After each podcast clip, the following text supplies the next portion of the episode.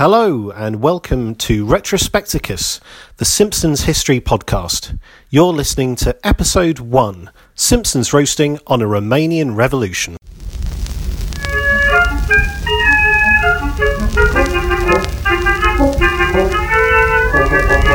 Hey, hey, listeners!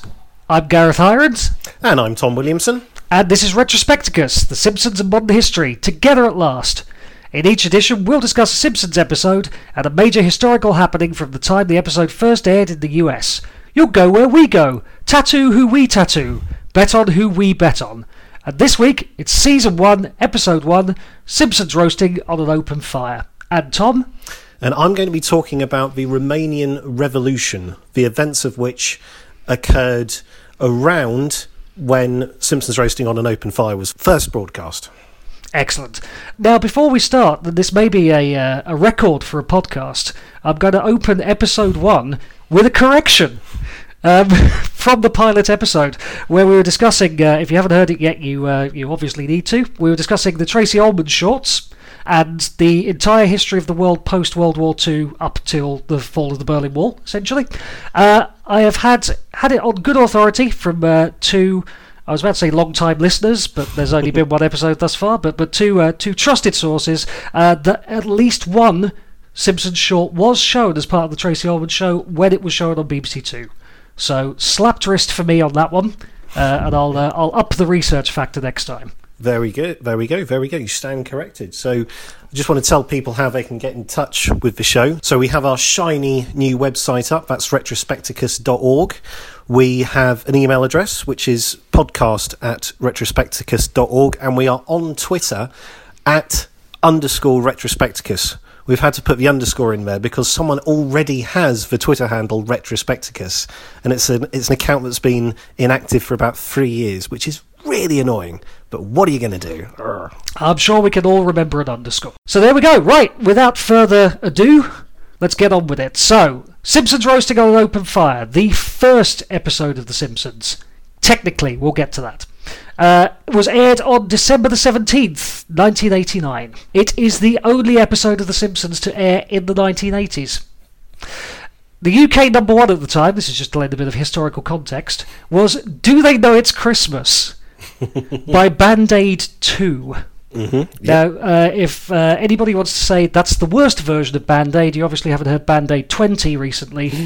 Uh, however, uh, yes, all kinds of luminaries in there Bananarama, Cathy Dennis, D Mob, Jason Donovan, and Kylie Minogue. Australian soap actors in the charts. You wouldn't believe it these days, would you? But there we go. Uh, US viewership it was the 30th highest rated show of the week and viewed in approximately 13.4 million homes. And this was big news at the time for the Fox network, as um, they were not that mature as a network, and they uh, they hadn't actually cracked the top 30 that often. The production number now. I'm not going to make a point of this, but I think it's worth noting that it was 7G08.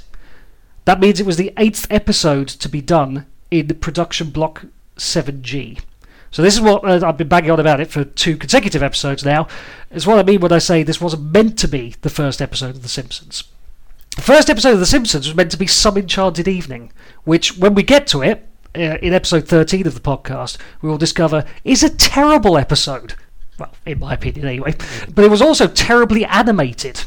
It was the first episode to come back from the Korean animators. When it came back, they reckoned up to 70% of it, I've seen in some sources, had to be reanimated to be of broadcastable quality. Because of that, uh, Fox decided that if the second episode produced was uh, similarly bad, they were on the verge of pulling the plug on the show. The second episode delivered was Bart the Genius, which we'll get to next time. That required only minor tweaks, so they said, well, let's go ahead with it, but we'll push the debut back to Christmas and we'll open with the Christmas special, which I think is a very actually a very canny way to launch the show myself. You're maximising your audience and you're maximising a family audience as well, which is what I think they're aiming for at the time, with these uh, sort of more Bart-centric uh, early entries in the canon. So there we go. So that's what I've been banging on about in terms of uh, it not being meant to be the first episode. But the first episode it was. And worth noting, there's a bit quite early in the episode where Marge is writing one of those bloody Christmas letters that you sometimes get from uh, distant relatives showing off about how everyone's done. Um, uh, she introduces the family there. The fact that the cat Snowball had been run over and replaced by Snowball 2, and mentions Maggie is walking by herself. Lisa got straight A's. Bart, well, we love Bart. and this is really the first time that Lisa and Bart have had kind of separate um, characters. Throughout the shorts, they were they were both sort of uh, hellions, and Lisa is now getting her more worldly, sometimes know-it-all-ish kind of uh, character. The Simpsons are going to have a Merry Christmas. Here's a synopsis of the episode. Bart asks Santa for a tattoo. Marge is unhappy about this, and Homer offhandedly says he needs to pay for it himself. So when the family goes Christmas shopping, Bart sneaks off to a tattoo parlour to get a tattoo reading Mother, in the mistaken belief that Marge would appreciate this gesture. Marge does not appreciate this, and she uses the family's Christmas money to pay for the removal of the tattoo, which happens apparently instantaneously. Now, as a relatively tattooed gentleman myself, I can tell you this would not be the case. Removal is long, painful, and takes many sessions. So do what I do and get the old ones covered up by Sharon at Northern Soul Tattoo. that, that's uh-huh. got to be good for some money off, surely. Yeah, yeah. Nice free plug there. Excellent, excellent.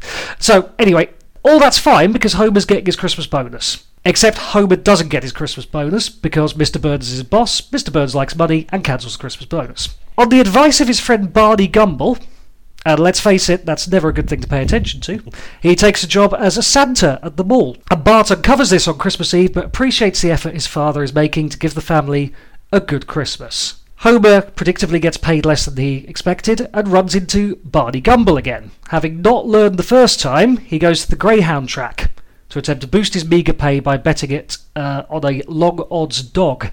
And he finds a 99 to 1 shot called Santa's Little Helper, and believing essentially that life is like one of those Christmas special television uh, extravaganzas, uh, decides it can't possibly lose. It loses. Homer loses all of his money. The dog's owner disowns Santa's Little Helper. And Bart and Homer take him home to the family, who assume he is the Christmas present, and decide that money or no, they're going to have a wonderful Christmas time, which is a very strange thing to be saying in April. Yes, it is. It is. I should mention that the sun's out, uh, the evenings are getting longer, weather's getting warmer. So, in a true British tradition, we're discussing a Christmas special. of course, we are. There's lots of things that stand out for me for this episode as a debut episode. And one of the things is that it really strikes me how complete it is, how all of the characters have got their different character traits, and lots of the lesser characters are in it. So Mr. Burns is in it, and he's got his character trait of being, you know, a greedy boss. Barney Gumble's in it with his trademark belch. Who else is in it?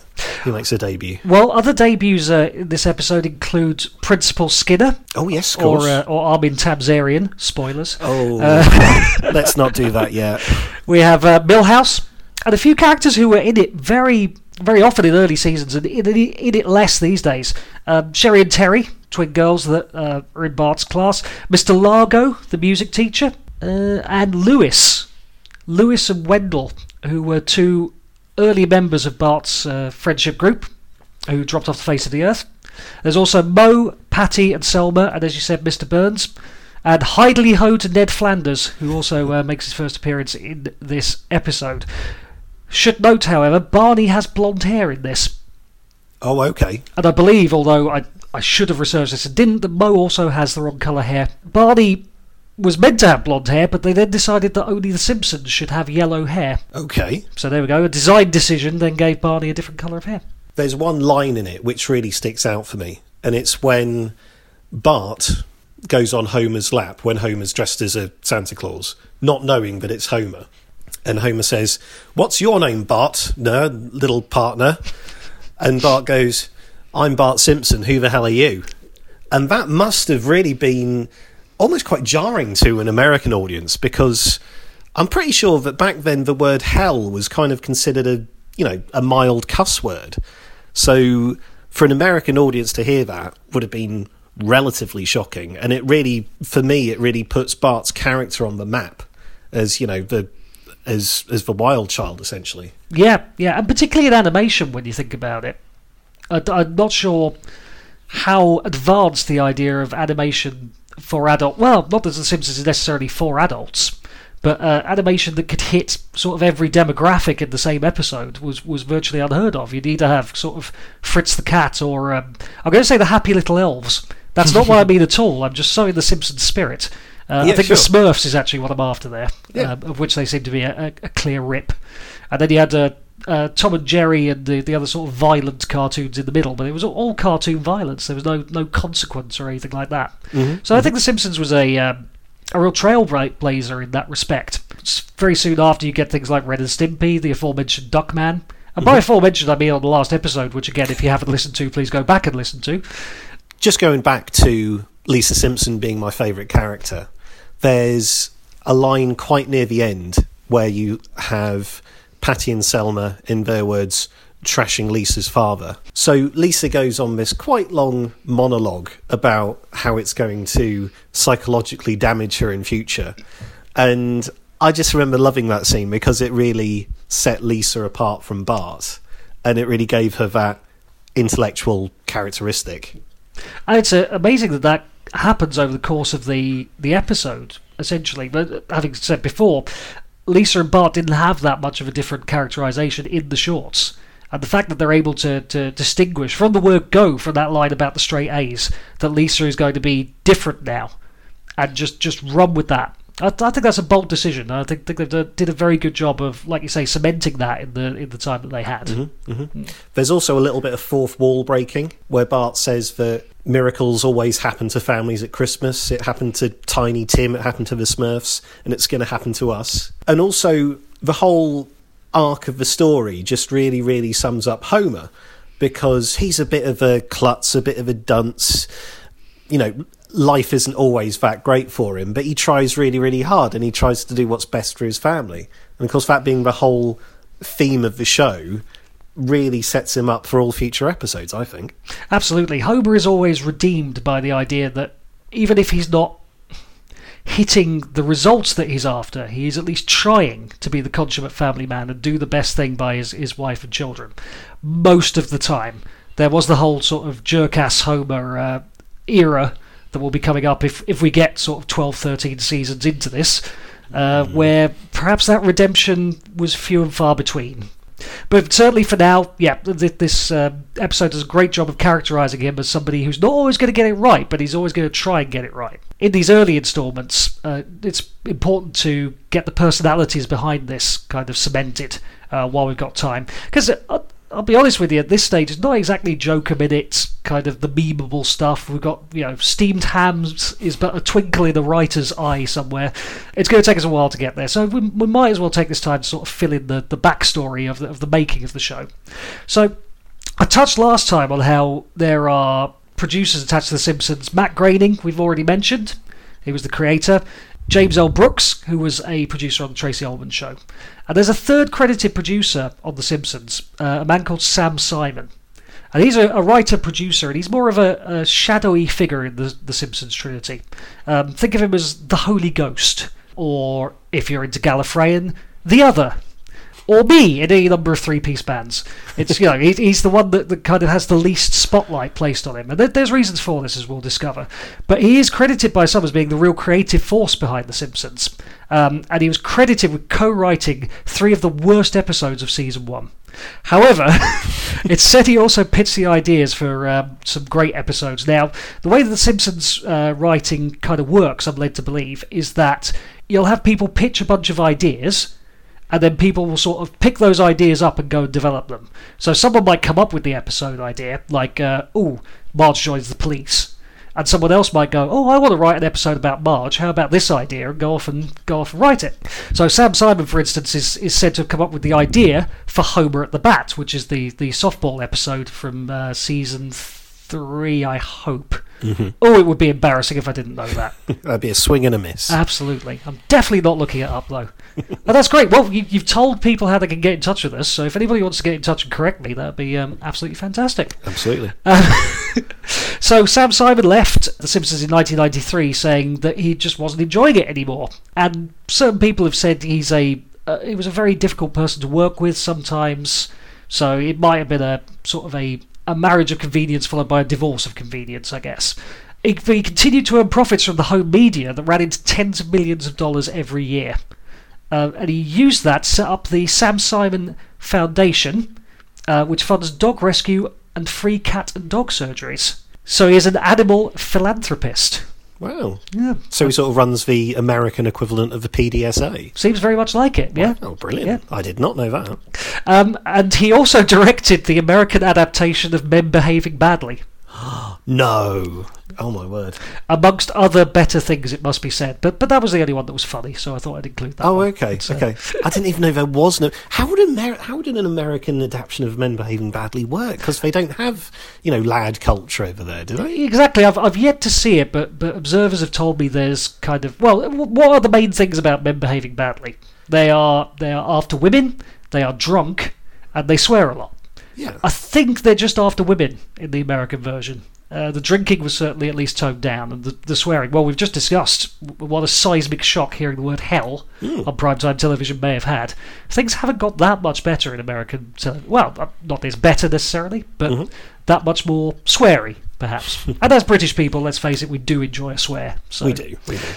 Uh, so the writer of this episode was a lady called Mimi Pond. And she is a cartoonist and illustrator rather than a screenwriter. What happened there was uh, Matt Groening reached out to some of his cartoonist friends to ask if they wanted to write for the series. I guess it was sort of a share the wealth kind of affair. And Mimi got in touch.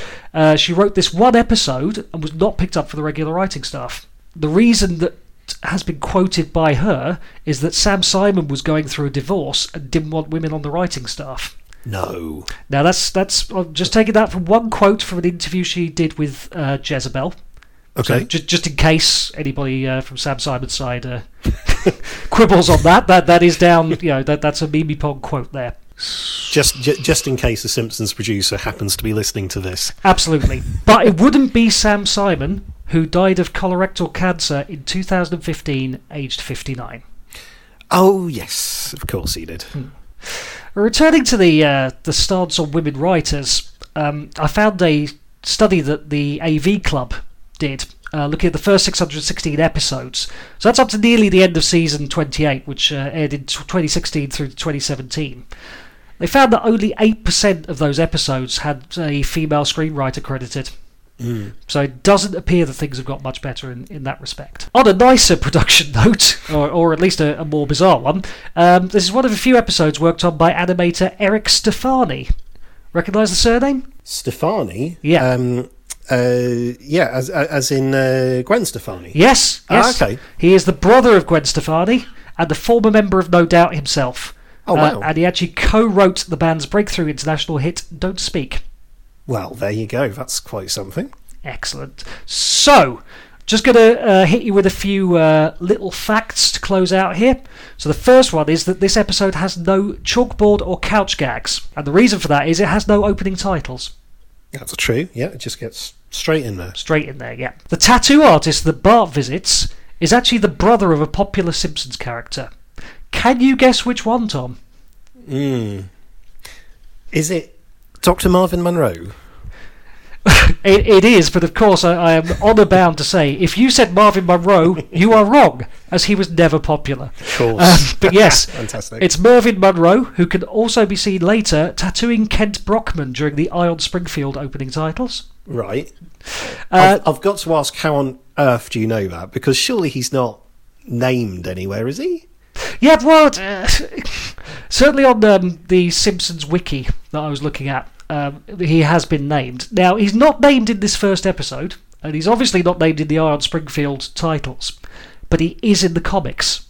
So The Simpsons has a very big, um, shall we say, expanded Uh, universe yes, of course. uh, via the Simpsons comics.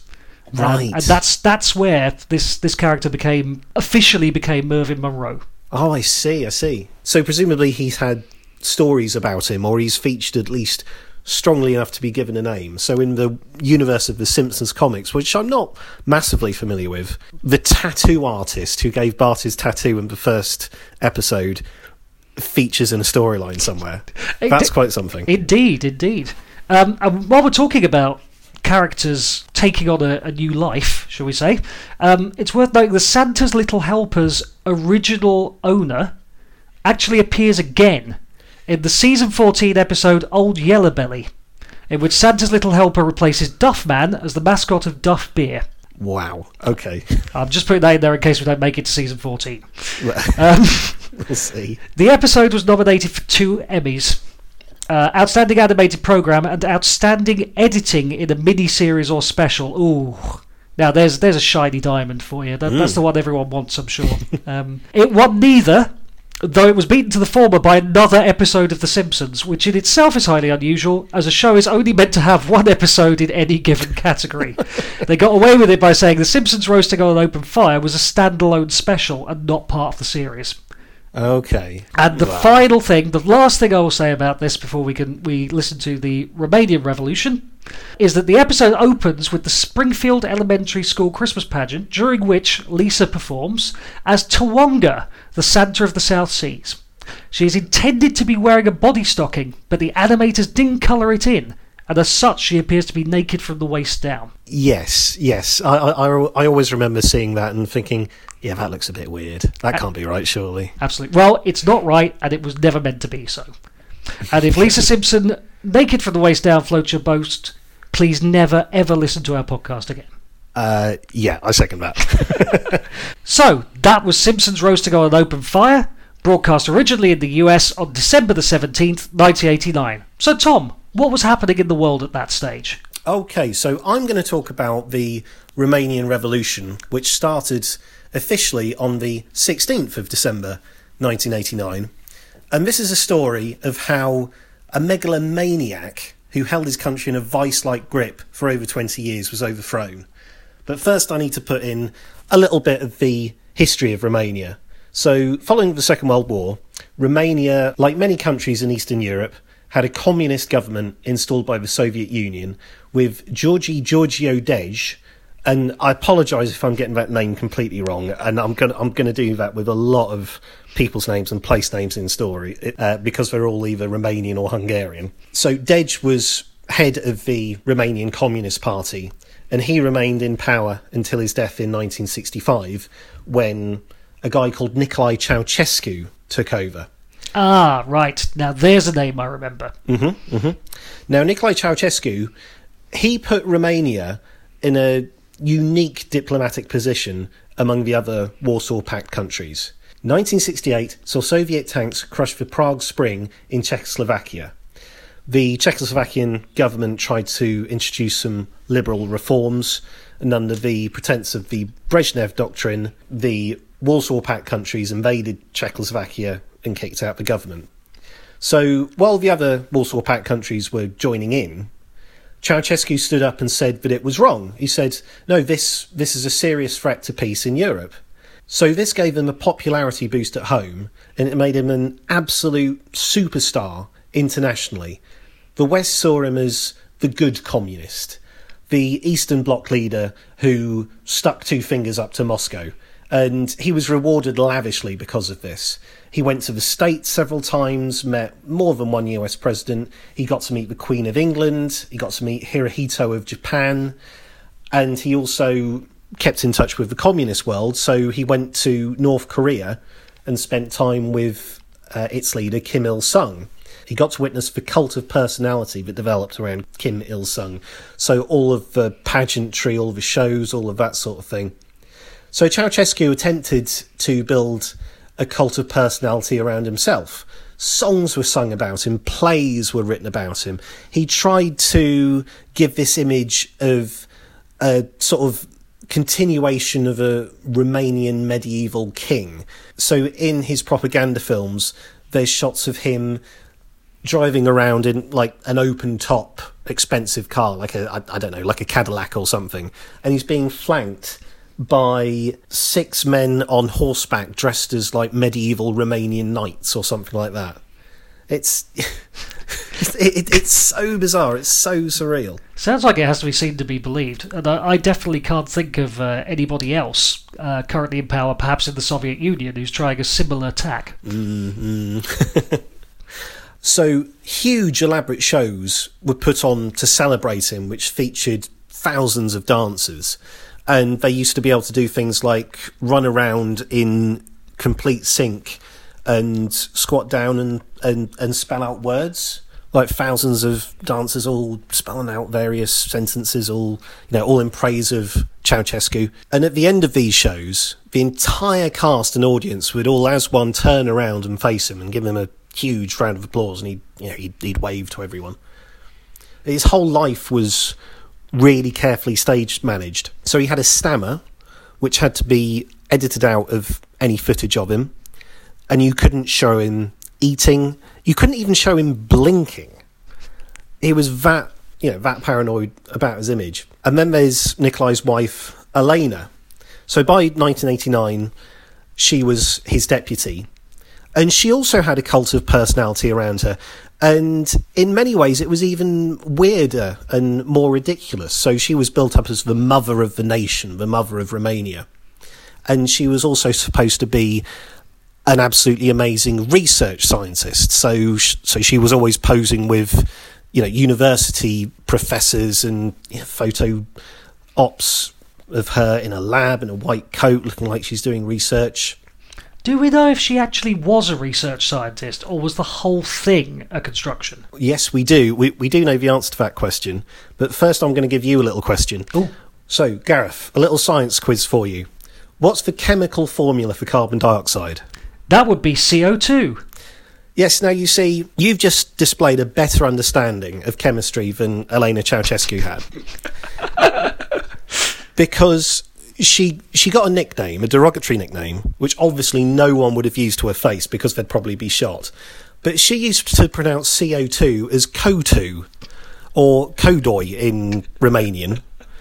Um, again, again, I hope I hope I'm pronouncing that right. And it and it and it's and it's just something that, as a scientist, you would never do. It'd be it'd be like saying Watson and Crick uh, worked out the structure of dinar.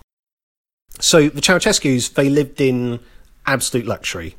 So they had loads of palaces, country residences, but none were more grander than the House of the Republic. So construction started in 1984, which is a good year for a uh, totalitarian, uh, megal- megalomaniacal government to do anything. Started in 1984. It went on to become three times the size of the Palace of Versailles. Ooh. So, you, you, you know, we're talking absolutely enormous, and and it was eventually completed, and it you know became the largest palace in the world with uh, 1,100 rooms. And one of the things that was really sad about it was, you know, just one of the things that was really sad about it was that a fifth of Bucharest had to be demolished to make way for it. And, you know, these are these are old neighbourhoods, neighbourhoods that had been around for centuries, just just bulldozed, just cleared out the way just to build this enormous palace.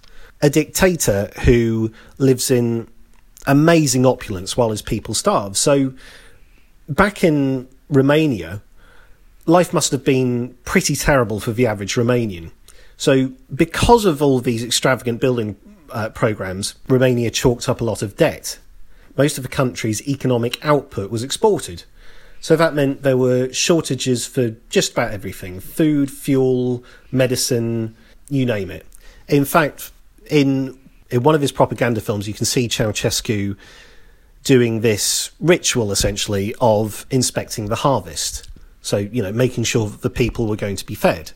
So he stood there with, you know, massive displays of, you know, um, fruit, vegetables, grains, bread, all of this lovely looking food.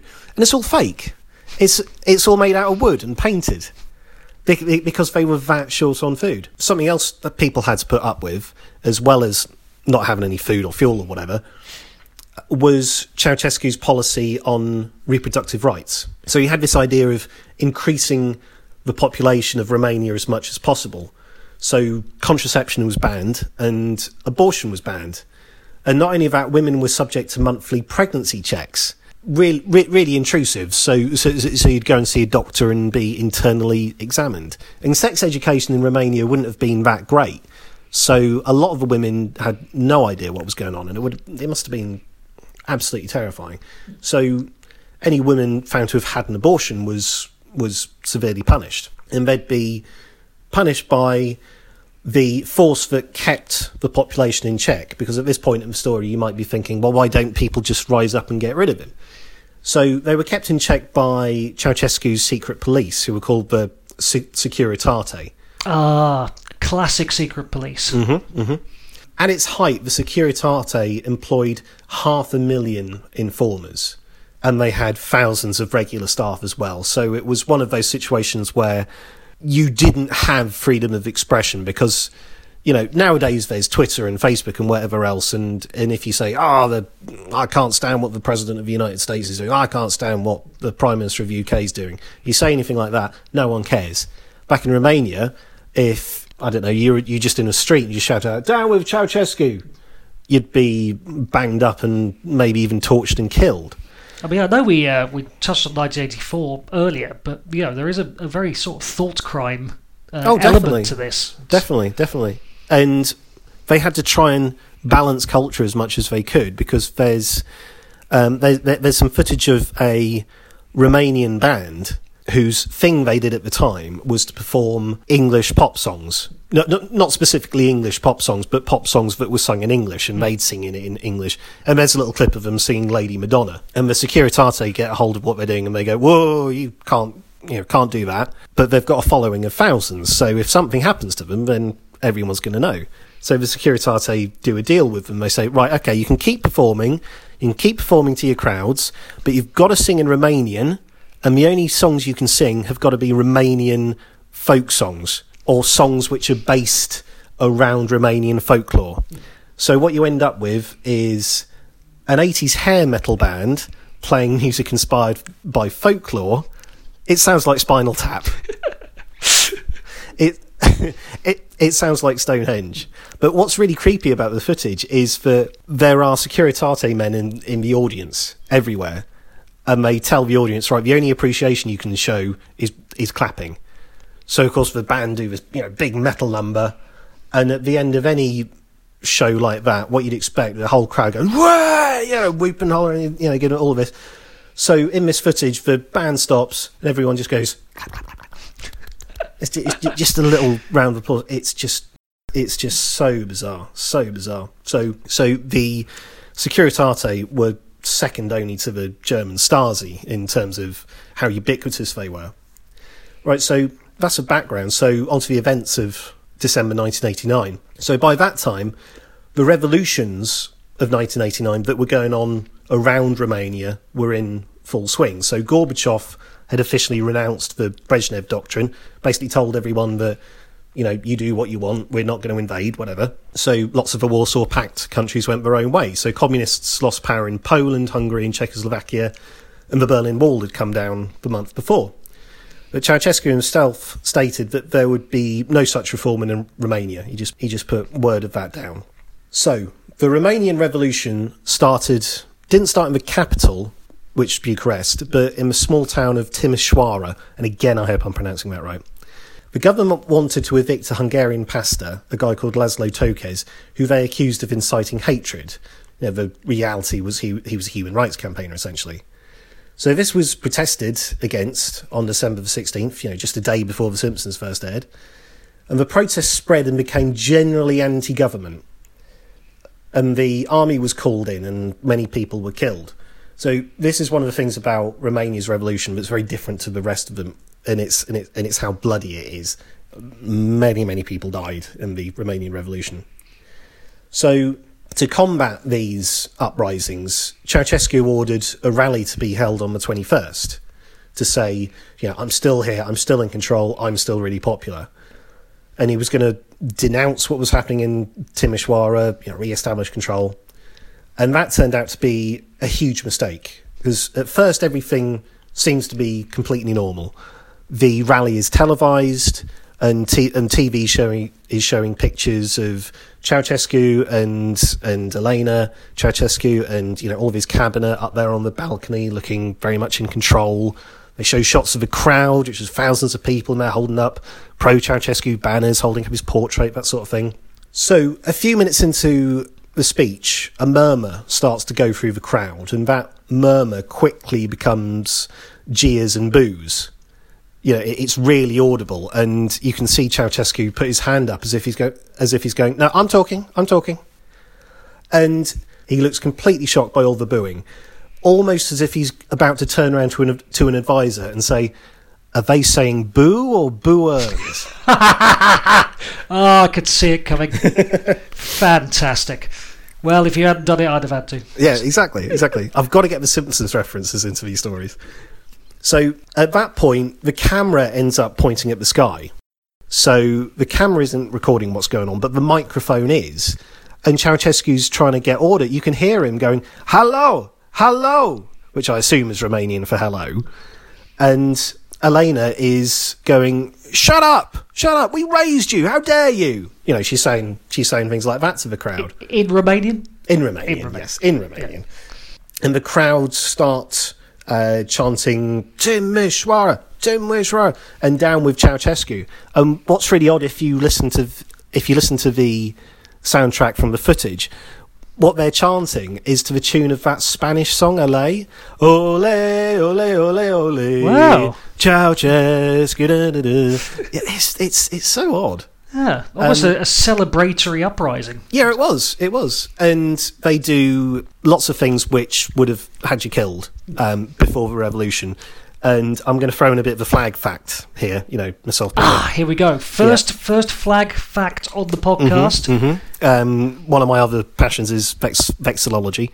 So during Ceausescu's time, the flag of Romania was essentially what it is now. So a tricolour of blue, yellow, and red, but it also had a roundel in the middle, which was the emblem of the Romanian Communist Party. And as a sign of protest, what people did was they cut the emblem out. So you had loads of people with flags, Romanian flags, with a big hole in the middle Ah, and that became, you know, a symbol of a revolution.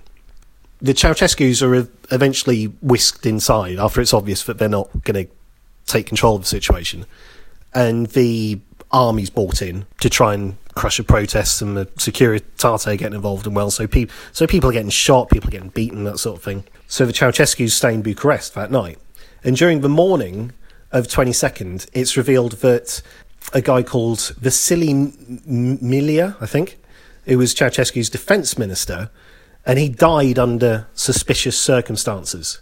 And this is what this is one of the odd things about history.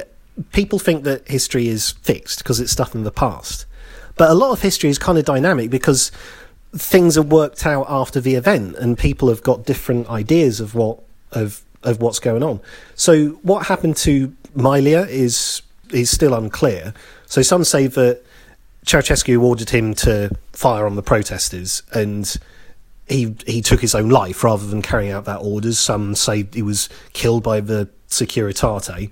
Either way, the army get wind of this, and this causes mass defection. So, so in a very short space of time, Ceausescu loses control of the army, and they join the revolution. They join the other side. okay. So the wind is definitely uh, picking up speed at this stage. Absolutely, absolutely. But the important thing to remember is that his security forces, his secret police, the, the Securitate, they're very much on his side. But, you know, without the army, then there's no real hope for Ceausescu. He turns up at the balcony again and he tries to, you know, reason with people. I think he said, go home and enjoy Christmas. And everyone went, how can we go home and enjoy Christmas? We haven't got any food. You know, it, it, it was a bit like um, Marie Antoinette, let them eat cake. It was that sort of moment. So he ends up being uh, whisked away on a helicopter.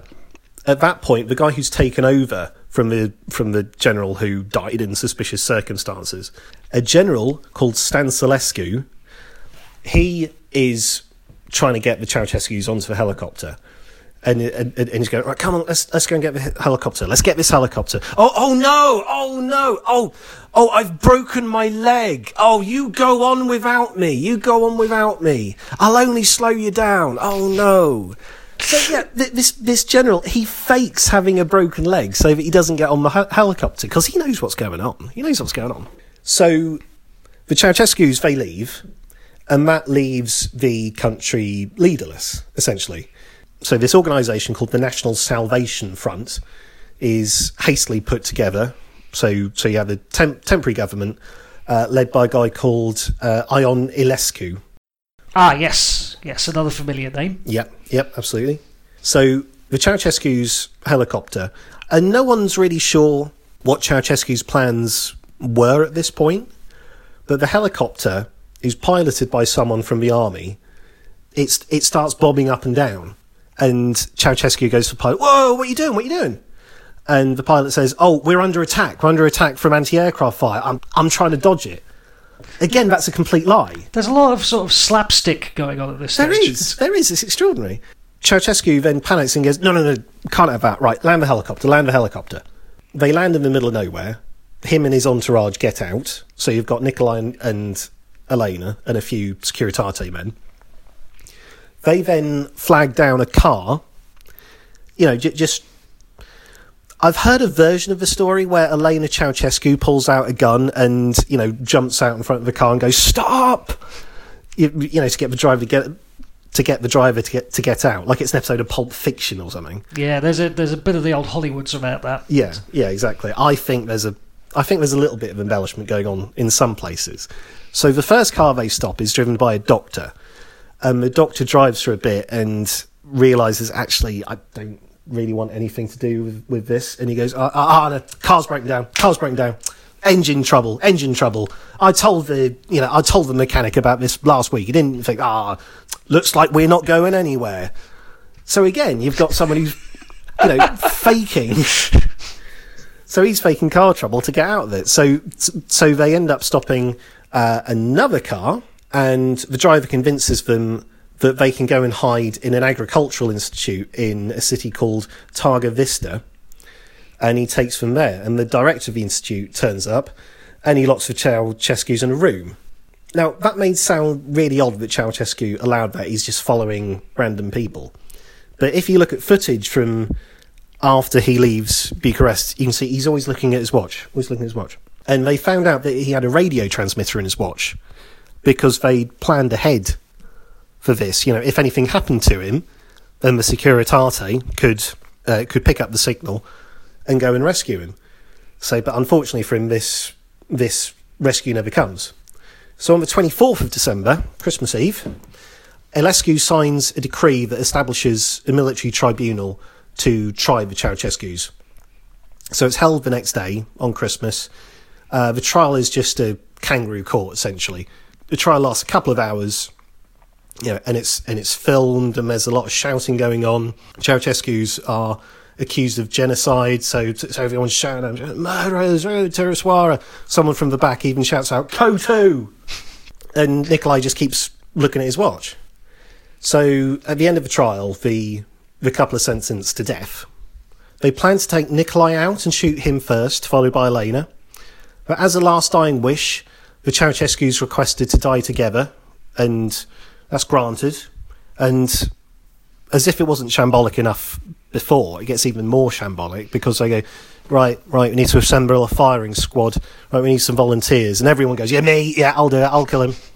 So it all happens very, very quickly, too quickly for the cameraman who wants to, you know, film it for historical purposes. So, so he gets there late, just catches the end of it, and he just films their dead bodies. The dead bodies of Ceausescu's are broadcast on Romanian TV, and that pretty much that pretty much put puts an end to the fighting because even though the army had switched over, the Securitate hadn't, and they some elements of the Securitate thought that they could still rescue Ceausescu, put an end to the revolution by whatever means they could, but showing that the Ceausescu's were dead, you know, put put an end to all that, and that is the story of the Romanian Revolution. Wow. I do remember uh, seeing some of the news from that uh, at the time. Obviously, I would have been, well, not obviously. Not everyone is uh, as familiar with me as myself, so I should probably um, fess up to having been born in 1980, which would have meant I was nine when all this was coming out, and it was Christmas.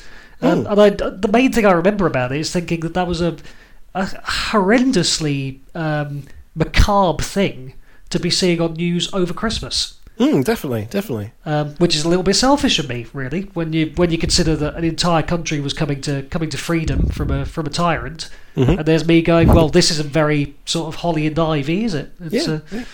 Um, yes. Well, one of the great things about the advent of YouTube is that people put all sorts of weird little clips on.